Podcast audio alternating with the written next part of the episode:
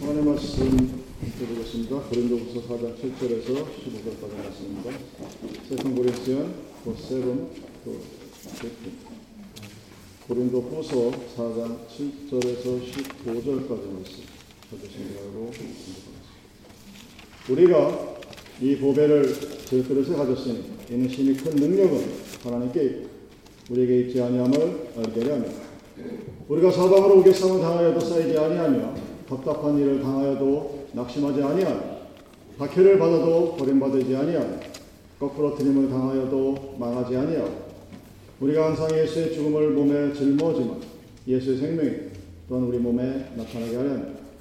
우리 살아있는 자가 항상 예수를 위하여 죽음에 넘겨지면 예수의 생명이 또한 우리 죽을 육체에 나타나게 하려 합니다.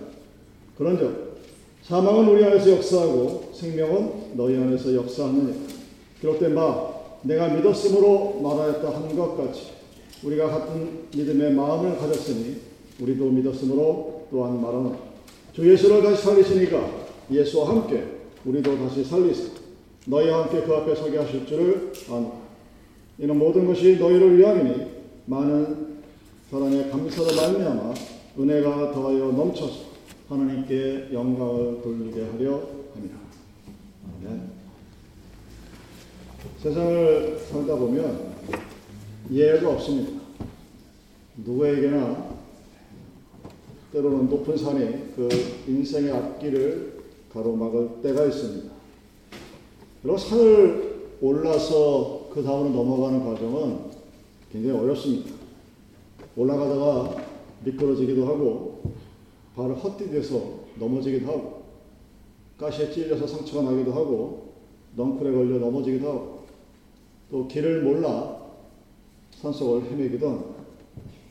근데 그럼에도 불구하고 그 길을 넘어 올라가야 합니다. 그것이 인생입니다. 그 사람들이 그 인생의 길을 걸어가는 동안 무슨 일이 일어날지 모르기 때문에 불안해합니다. 지금까지는 잘 살아온 것 같은데 앞으로 남은 길이 무엇일까 잘 모르면 불안해하고 방황합니다. 근데 사실 인생을 이런 식으로 살게 되면 불쌍하다. 불쌍하다기보다는 가엾습니다. 왜, 왜 똑같이 주어진 시간을 저러고 살아갈까 하는 마음을 먹지 않을 수가 없습니다. 이런 사람들, 참 가엾은 모습으로 하고 열심히는 사는데 노력은 하는데 불쌍해 보이는 이런 사람들의 모습은 사실 거의 굉장히 많죠. 그리고 자기 자신에 대한 어떤 믿음이 없습니다. 그리고 하나님께 대한 믿음은 더더욱 없어요.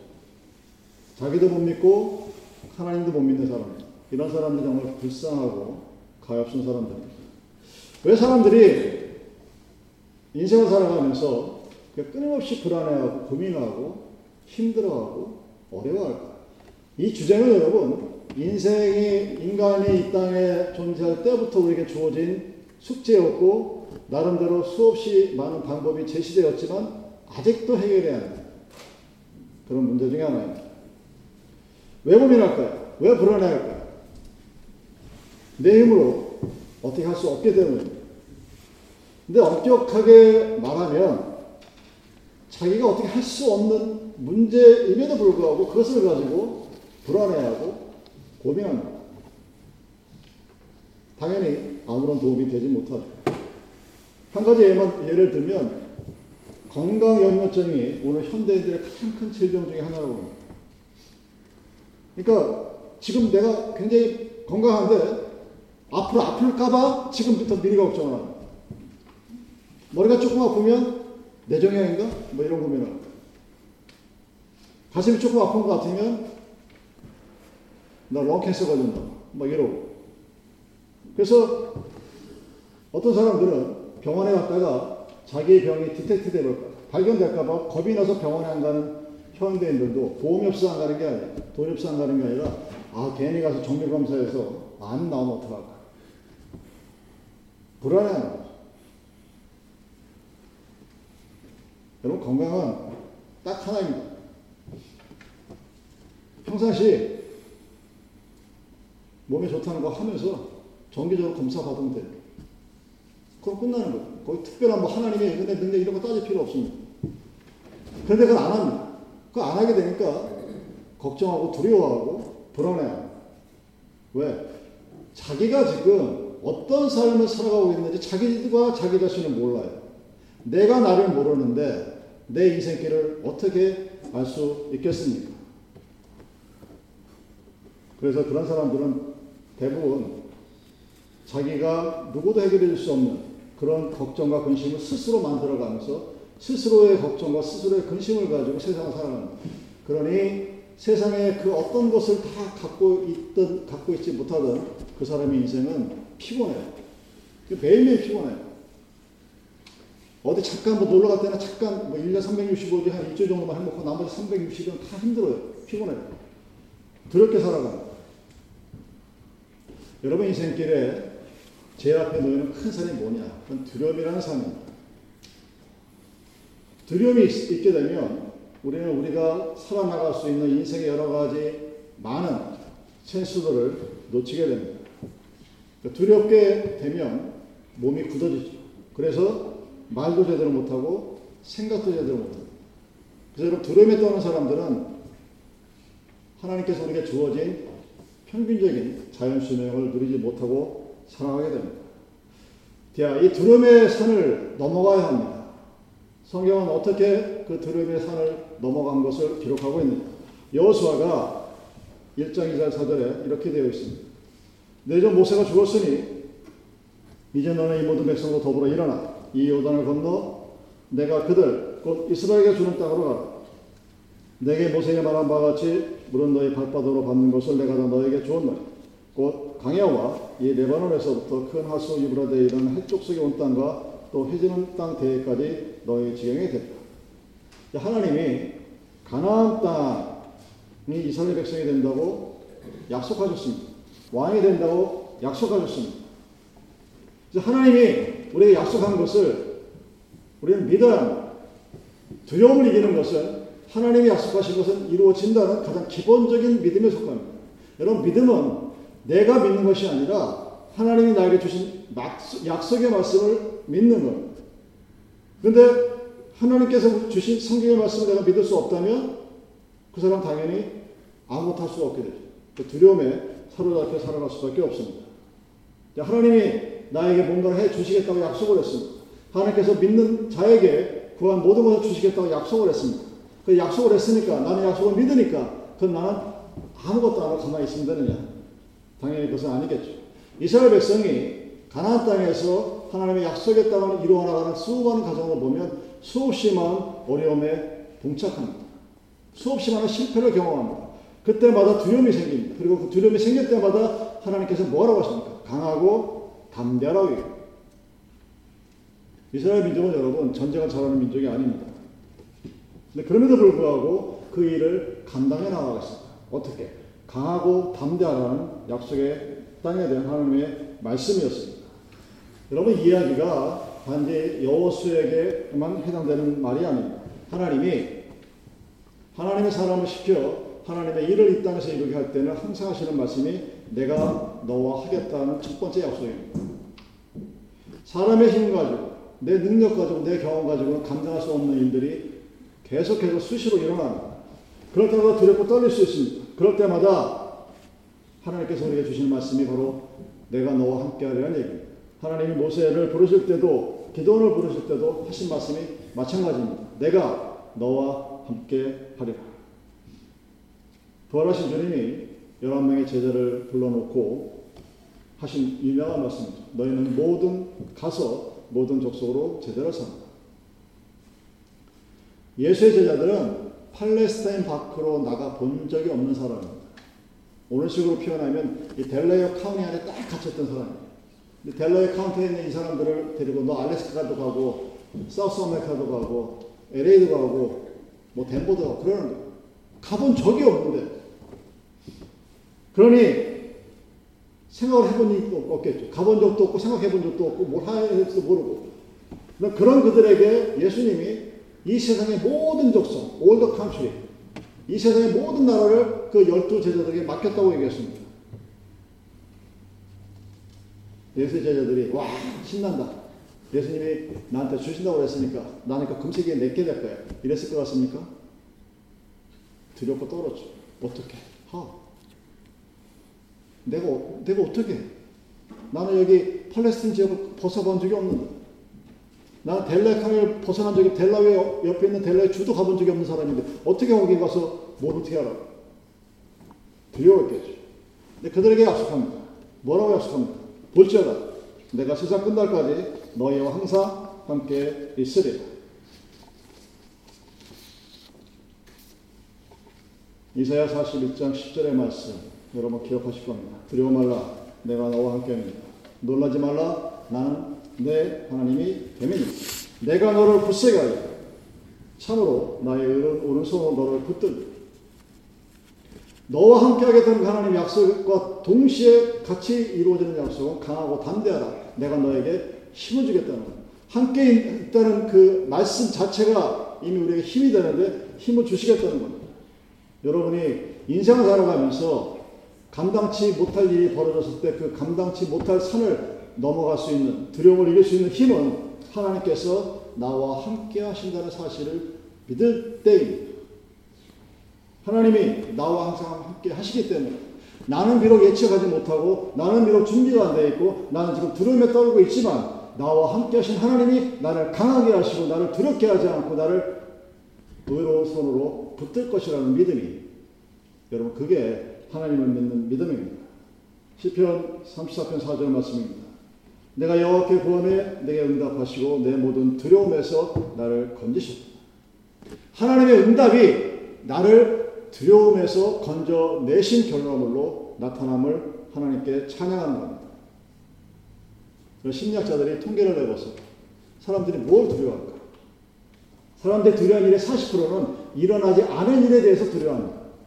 예배드리다가 어, 천, 이 천장이 무너지면 어떻게 예배드리지? 뭐 이런 식의 쓸데없는 걱정을 하고 사는 사람들.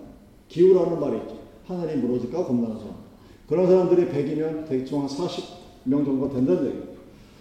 20%는 지난 일, 이미 지나버렸어. 이미 과거에 다 일이 끝나버렸어. finish 됐어. 근데 그 일을 가지고 두려워. 그리고 12%는 내가 아니라 다른 사람 일 때문에 두려워합니다. 어, 저 사람이 죽었대. 저 사람이 뭐 망했대. 저 사람이 뭐 어쨌대. 그 소식을 듣고 그것이 자기한테 일어날까봐 두려워하는 사람이 10%예요. 그 72%의 사람이 시작되기 없는 일들을 가지고 합니다. 그 나머지 10%는 뭐 때문에 고민하느냐. 현존 세계에 존재하지 않는 희귀병이 걸릴까봐 고민을 이름도 못 들어보고 그럼 희귀병이라는 의미는 보통 10만 명당 한 명이 일어날까 말까 그런 확률에 내가 걸릴지도 몰라 하고 두려워 그러고 살아간다. 그러니까 결국 8%만이 두렵다 하는 올바른 느낌을 가집니다. 근데 사실 그 8%가 갖고 있는 두려움도 하나님이 나와 함께 있다. 하나님께서 나를 강하게 하실 것이다. 하나님께서 내게 약속하신 것을 나는 믿는다. 그러면 별로 어려울 것이 없는 그런 모습입니다. 여러분, 삶을 사는 게 제가 지난주에 저희 동기들 몇 명을 만나서 느꼈던 게 제 동기들이니까 저희랑 같은 또래죠. 모두가 뭐라고 그러냐면 인생이 허무하다는 거예요. 얼마 전에 얘기했지만 15짜리가 느끼는 허무함은 자기가 적응이 안 된 것에 대한 허무함이에요. 근데 환갑을 넘은 아이의 아이, 아이랜다. 우리 또래의 허무함은 어우 내가 60노를 넘게 뭐하고 살았지? 이제 앞으로 뭘로 하고 살아야 내 인생에 어떤 나겠을까? 이런 두려움입니다. 여러분 인생을 하나님과 함께 살아가는 것만 우리 인생을 바라보는 모든 두려움으로부터 여러분이 해방할 수 있는 길이라는 사실 항상 기억하십시오. 하나님이 약속하셨습니다. 내가 너희들과 내가 하나님이 나와 함께 하셨다. 우리 인생을 가로막는 두 번째 산은 분노입니다.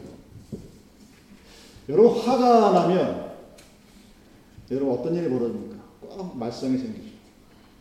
부부 부부 관계, 부부와 자녀 간의 관계, 친구들과의 관계, 상사들과의 관계, 사람들 관계 여기에서 문제를 촉발시키는 제일 요인은 the prime factor는 앵글입니다. 화가 나면 그 화라는 화라는 어떤 그것들이 모든 나의 이모션을 다 망가뜨려 버려요. 아이젠하워 장군이 심장마비에 걸렸던 적이 있습니다. 주치의가 그렇게 했다고 합니다. General 장군이 화가 나면 count해라 one부터 ten까지. 그러면 화가 죽을 것이다. 이거는 심장마비 걸린 사람뿐만 아니라 우리 모두에게 해당되는 얘기입니다. 여러분 속으로 순간적으로 화가 확 끌어올 때가 있어요. 제가 농담 삼아 얘기하는데 제가 서른 때는 70 먹은 80 먹은 노인애들이 하는 행동을 이해, 이해를 못했어요. 저 사람들은 왜 밑도 끝도 없이 화를 내지? 근데 어느 순간 제가 제 몸에 어떤 영양의 컨트롤이 무너졌을 때, 아, 이래서 내는구나. 그냥 화가, 갑자기 이렇게 쑥 밀려 들어와요. 아무, 누가 아무 소리도 안 하는데, 나 혼자 가만히 있는데 갑자기 화가 확 밀려 들어와요.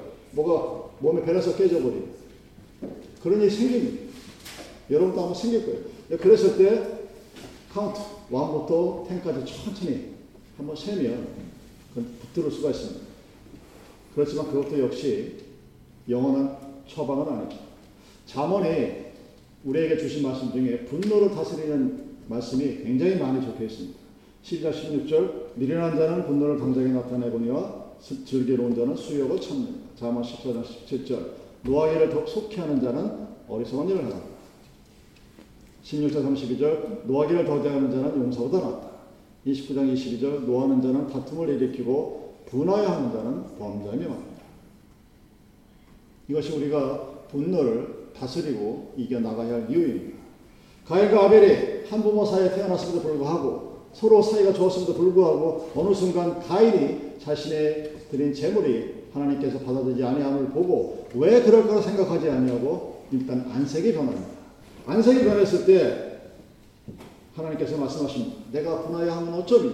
안색이 변하면 어쩌느냐? 내가 선을 행하면 어쩌냐 손을 들지 못하겠느냐? 선을 행치 아니하면 죄가 문 앞에 없더니이다. 죄의 손은 죄의 소는 내게 있으나 너는 죄를 거스렸습니다.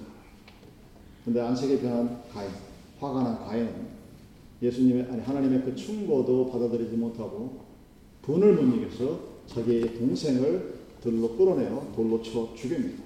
인류가 갖고 있는 죄의 근원이 어디에 있음을 드러내주는 사건입니다. 여러분 성경에 그것이 왜 기록이 되어 있는가를 기억하셔야 합니다. 시편 37편 8절입니다. 분을 끄치고 노래를 버리라. 불평하여 말라. 행하게 치우칠 뿐이다. 분노는 하나님의 성령을 여러분 전에서 내쫓습니다. 성경에 분을 내어도 죄를 짓지 말며 해가 되도록 분을 품지 말고 마귀로 틈을 타지 못하게 하라 했습니다. 감정이 있으니까 화 날 수 있죠. 근데 그 화난 상태가 오래되면 사단이 들어와서 뒤집어 놓습니다. 교회라는 하나님의 공동체가 무너지는 과정에서도 이 분노가 아주 유효 적절하게 사용이 됩니다. 사단이 이용을 합니다. 누군가를 화나게 만들고 격동하게 만들고 별것도 아닌 그렇게 시작이 되면 결국 하나님의 전이 무너지게 되고 너무 많이 보게 되죠. 여러분 분노를 화를 여러분 품고 있으면 단순히 split 갈라지는 것에 끝나지 않습니다. 여러분이 화를 품고 있으면 뭐가 잉태되어서 결과물로 나타나는 죄. 내가 화나 있으면 내가 죄를 범하게 됩니다. 여러분이 화나 있으면 여러분이 속한 공동체가 죄를 범하게 됩니다. 그래서 성경이 우리에게 말하는 것처럼 마귀가 틈을 타지 못하게 하라 하는 것은 쉬지 말고 기도하라. 그러니까 동시에 화를 내 안에 품고 있지 말아야 됩니다. 내가 서로 화가 나고 분노가 컨트롤이 안 되고 왕부터 텐까지 쉬어도 안 되면 텐까지 안 되면 트웬이 쉬고 트웬까지 안 되면 헌들 쉬고 그래도 안 되면 하나님께 매달려야 죠 그래서 사단이 여러분의 마음을 격동시켜서 하지 말아야 될 짓, 후회할 짓을 하지 못하도록 죄를 짓지 않도록 여러분들은 분한 마음을 품고 있으면 안 됩니다. 여러분이 분한 상태에 있으면 바로 마귀가 나를 격동하게 한다고 생각하시고 한 발짝 들어 물러서십시오. 무릎 꿇으시고 하나님께 이 분노를 다스릴 수 있는 힘을 달라고 기도하십시오. 그래야 여러분들은 인생의 여러 가지 성공의 삶을 가로막는 내가 비록 성공했어도 화를 주체하지 못하면 가정이 깨져버리고 교회가 깨져버리고 여러분의 공동체가 망해져 버립니다. 여러분의 종업원 또 화내는 보스 싫어해요.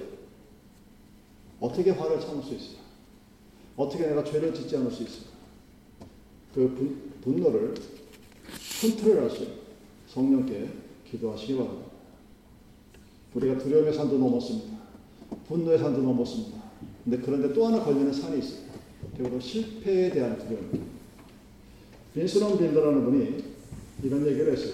당신이 쓰러진 것이 문제가 아니라 당신이 다시 일어서는 것이 중요한 문제예요. 아, 얼마나 좋은 말씀입니다. 살다 보면 넘어질 수 있죠. 일어나면 돼요. 넘어지는 게 문제가 아니라 넘어지면 일어나면 돼요. 뒤로 넘어졌으면 앞으로 일어나면 되고 넘어져 옆으로 넘어서 옆으로 굴러서 일어나면 되는 겁니다. 일곱 번 일곱 번 넘어졌으면 여덟 번 일어나면 문제가 안 생기는 거예요. 근데 한 번 넘어졌는데 한 번도 안 일어나면 그때부터 그 인생은 스스로가 자책과 해야 그런 인생이 되는 것이에요. 사도 바울이 오늘 본문에서 뭐라고 얘기합니까? 우리가 사방으로 우거sam을 당하여도 쌓이지 아니하며 답답한 일을 당하여 낙심하지 아니하며 핍박을 받아도 버림받지 아니하며 거꾸리 팀을 당하여도 망하지 아니하다. 이 얘기는 자신의 삶의 전도 역전에서 수없이 많은 실패가 실수가 자기가 있었다는 사실을 고백하는 겁니다. 우겨쌈을 당하고 답답한 일을 당하고 넘어지고 깨지고 핍박을 당했어도 두려워하지 않고 다시 일어설 수 있었다는 얘기입니다. 그것은 그 실패의 경험을 통해서 우리가 더 다른 또 다른 세계로 나갈 수 있었다는 것을 사도 바울이 자신의 인생의 역정을 통해서 우리들에게 교훈으로 남겨주고 있는 겁니다. 몇 주 전에 여러분 카카오톡이 완전히 먹통이 됐었죠. 아마 엄청난 사건이 벌어질 뻔한 건 정말 정말 운이 좋게 화재가 안 나서 그냥 넘어갔습니다. 실패했죠. 카카오톡 주가가 떨어지고 모든 사람들이 뭐 카카오톡에서 네이버, 라인으로 갈아타고 아주 굉장한 일들이 엄청나게 많이 일어났습니다. 카카오톡이 실패일까요? 아니요. 왜 이랬을까를 잘 체크해서 디제스터에 대한 뭔가를 리소스를 잘 찾아내면 더 성공할 수가 있습니다. 여호수아가 항상 이긴 것이 아닙니다. 아이선 전투에서 졌습니다. 그랬을 때 울고 불고하는 여호수아에게 하나님께서 이렇게 말씀하십니다. 일어나. 너 어찌 들어놓서 부르짖기만 하냐. 너희가 왜 패한 줄 아느냐?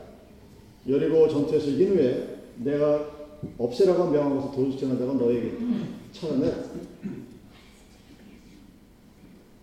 그러면 내가 너희와 함께 할 것이다. 그러면 너희들이 다시 가나안 땅을 찾아올 수 있을 것이다. 여호수아가 그 하나님의 응답을 듣자마자 깜짝 놀라서 바로 제비를 뽑아서 누굴 잡습니다. 아간이 잡히죠.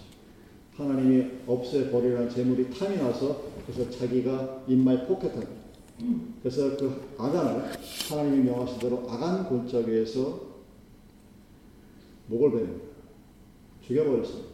그 비참한 역사인 그 아간 골짜기가 이스라엘 민족의 소망의 문 다시 된 것입니다. 여러분 실패한다는 것 한 번의 실패, 두 번의 실패가 여러분의 인생의 실패를 의미하는 것이 아닙니다. 우리가 실패하는 것은 우리가 인간이라는 것을 증명하는 겁니다. 여러분이 실패하지 않으면 여러분 하나님이 그러면 여러분 세상에 아무것도 없이 그냥 하나님처럼 살아가면 되는 겁니다. 근데 우리는 실패할 수밖에 없습니다. 실수할 수밖에 없습니다. 왜? 우리는 인간이기 때문에. 그래서 실패했다는 것 자체가 사실은 내가 뭔가를 시도해봤다는 증거예요. 뭔가를 해보, 새로운 것을 해보지 않았으면 실패할 일도 없고 실수할 일도 없습니다. 뭔가 운동을 배울 때, 뭘 배울 때 실패를 두려워하는 사람은 절대로 그 progress가 나가지 않습니다. 그냥 레벨 안에서 계속 머무는 거예요. 왜? 겁이 나니까 어떤 기술도 하려고 하지 않습니다. 그래서 내가 뭔가를 시도해 봤는데 그것이 안 됐다. 그것은 내가 뭔가를 해보려고 노력했다는 증거라는 사실입니다. 여러분, 이 세상에 성경에 기록된 인물 중에 실패를 하는 인물이 기록이 된 것 같습니까? 요나도 실패했어요. 요나도 하나님의 말씀을 거역했죠. 다윗도 주의 말씀을 거역했습니다. 베드로도 하나님 앞에서 엄청난 실수를 저질렀습니다. 그럼에도 불구하고 그 실패를 딛고 그들은 다시 일어섰습니다. 에브라임 링컨이 수없이 많은 선거에서 떨어졌죠. 근데 그때마다 에브라임 링컨이 그의 자서전에서 이렇게 얘기합니다. 내가 떨어질 때 마귀는 찾아서, 찾아와서 그런다고 그럽니다. 야, 너는 이제 끝났어. 다음 선거 나가지 마귀는 그렇게 속삭입니다. 하나님은 와서 이 실패의 경험, 더 큰 선거예요. 주 의회가 아니라 주 도지사, 더 큰 연방이요. 더 큰 선거에 도전하라. 그렇게 얘기했어요. 링컨은 마귀의 말을 듣지 않고 하나님의 말을 들었다. 그렇게 자기 스스로 얘기합니다. 그런 실패는 할 수 있어요. 근데 그 실패를 기억하는 것이 아니라 그 실패에서 뭔가를 찾아야 돼요. 왜냐하면 그 실패한 곳에 내가 성공하는 어떤 요인이 있기 때문에 누군가가 나를 싫어하면 나를 싫어하는 그 어떤 곳 속에 내가 인프루브 할수 있는 성공의 요소가 그 안에 있는 것입니다. 그래서 실패는 여러분 수치스러운 것이 아닙니다. 내가 최선을 다했는데도 실패했다면 그것도 절대로 쉐임이 아니에요. 슬퍼, 수치할, 수치스러울 일이 아닙니다. 목표 없이 사는 사람, 도전하지 않고 사는 사람, 그냥 하루가 좋겠다고 아무 일도 안 하고 사는 사람, 그 사람이 수치스러운 사람. 그럼 한 번의 실패가 모든 것의 끝을 의미하는 것이 아닙니다. 과거에, 과거에 실패한 적이 있습니다. 오늘 실패했습니다. 그렇다고 내일도 실패할 것이라는 것을 우리에게 의미하는 것이 아닙니다. 우리가 하던 일을 포기하거나 가던 일을 중간에 기법할 때 그, 그렇지 않으면 우리는 실패한 인생이 아닙니다. 그래서 여러분, 세상을 살아가는 동안 수없이 많은 일들이 일어납니다. 그 수없이 많은 일 동안 여러 가지 일로 낙심되려고 할 때마다 우리는 포기하는 대신에 성공한 사람들의 모습들을 바라보야. 노만 빈센트 필은 아주 소심하고 이런 이 정도 되는 사이즈에서도 나가서 말을 못할 정도로 왜? 창피했어. 그리고 티미디 너무 소심하니까 말도 못하고 더더더 떨고 버버버거리는 그런 사람이었습니다. 근데 그 사람이 노만 빈센트 필이 여러분이 그런 식의 예화를 듣자고 들으면 위인전들을 여기서 얘기를 해야 되죠. 그들이나 우리나 똑같은 사람이 중요한 거죠. 성경에 기록된 인물이나 우리나 똑같은 사람이에요. 근데 왜 성경은 그들이 기록되어 있고 우리는 그 성경을 가지고 있으면서도 왜 그렇게 살아가지 못하느냐? 그들은 실패라는 산을 바라보고 그것을 넘어간 사람입니다. 대다수의 사람들은 실패했을 때 그 사람 앞에 주지 않습니다. 내가 여덟 번 했다고 여덟 번 주지 않습니다. 근데 아홉 번째 일어난 사람과 여덟 번까지 시도한 사람의 차이가 바로 세상에서 말하는 성공과 실패를 다루는 기름제입니다.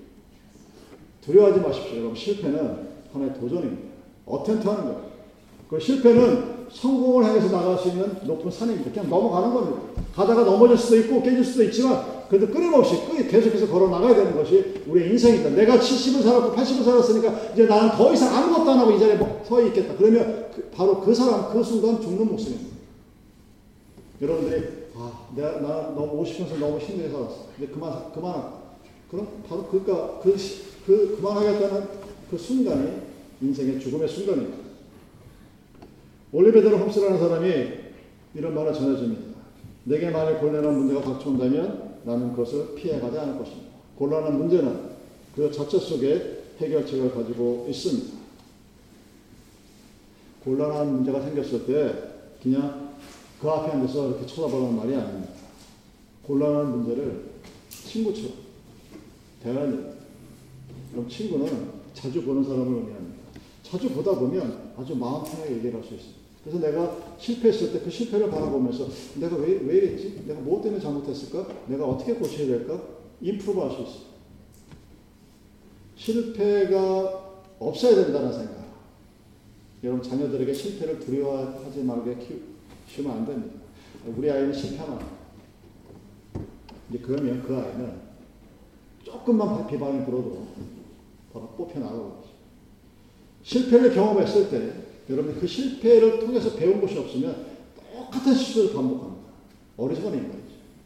중요한 것은 실패를 할 때 똑같은 실수를 반복하지 않는 것이 중요해요. 과거에 했던 실수를 오늘도 똑같이 하고 내일 똑같이 하면 그 뭐가 멍청한 인간이에요. 왜냐하면 변화도 성장도 없어지게 됩니다. 어디 굉장히 유명한 아티스트가 당신이 그렇게 유명한 피아니스트 됐을 때 가장 어려운 게 무엇입니까? 그랬더니 악보를 잊어버릴까봐 겁이 납니다. 여러분 피아니스트들이 이 건반을 그 악보로 보고 치는 것 같은데 사실은 머릿속에 웬만한 사람 다 들어가 있다고 그러더라고요. 저는 그 능력이 못 되는데 그렇대요. 그래서 그 소나타를 쳤을 때 40분, 1시간 치는 그 전체 악장의 도레미파 솔라시도가 머릿속에 들어가 있다는 근데 그럼에도 불구하고 두려워. 아, 이거 잊어버리면 어떡하지? 근데 정말 신기하게도 연주를 할 때 틀릴 때 어디서 틀리느냐? 어, 내가 이 부분을 잊어버리면 안 되는데. 하고 고민하고 두려워했던 그 부분이 정확하게 틀립니다. 수십 년간의 피아니스트를 했던 사람이 하는 그 얘기입니다. 그만큼 뭔가를 두려워하고 거기에 매달리고 집착해 있으면 그 대단한 사람들도 실수를 반복해서 한다는 얘기입니다. 여러분, 우리는 실수를 통해서 배우는 겁니다. 언젠가도 말씀드렸지만 외국어를 배울 때 발음이 내가 좀 부정확하다고 겁이 나서 나는 완벽한 발음을 할 때까지 발음을 안 할 거야. 그러면 절대로 그 어떤 언어도 우리는 배울 수가 없습니다. 우리는 실수를 통해서 배우는 거예요. 그런 사람이 실수를 그런데 되풀이하지는 않습니다. 점점점 업그레이드된 실수를 하죠. 그래서 그 실패의 산을 넘어갔을 때 우리 인생이라는 산에서 아름다운 삶의 열매를 맺을 수가 있는 겁니다. 그럴 때 우리는 허무해하지 않습니다. 제가 만났던 그 우리 친한 동기들이 그 부인들이 허무해하고 아 나름대로 옆에서 보면 괜찮아 보이는데 허무해요. 그 얘기를 할 자리가 아니라서 제가 얘기를 못했지만 살다 보면 잘못하면 그렇게 되는 겁니다. 그의 인생이 잘못 살아가는 증거죠. 여러분 우리는 질그릇 같은 사람. 질그릇이 뭔지 아십니까? 저 밖에 있는 흔하게 흙을 갖다가 빚어서 만든 그릇이 아주 보잘것없는 그릇입니다. 은으로 만든, 금으로 만든, 동으로 만든 그런 것을 의미하는 것이 아니라 그냥 흙으로 만든 질그릇 같은 존재입니다. 근데 우리 질그릇 같은 그 안에 누가 있느냐? 예수님이 계십니다. 내가 그리스도를 소유하고 있다면 주님과 함께하는 사람은 두려움, 분노, 실패라는 인생을 어렵게 만드는 그리고 인생, 인생 을 통해 우리에게 허무감을 주고 무력감을 주는 그 모든 삶 속에서도 아주 아름다운 삶을 살 수가 있을 것입니다. 비록 우리는 제일 그릇 같지만 내 안에 계신 그 예수를 통하여 우리 앞을 가로막고 있는 여러분 앞을 가로막고 있는 어떤 산이 있다 할지라도 그 산을 넘어가서 그 다음 산으로 그 다음 정상으로 향할 수 있는 저와 여러분이 되기를 주님의 이름으로 축원합니다.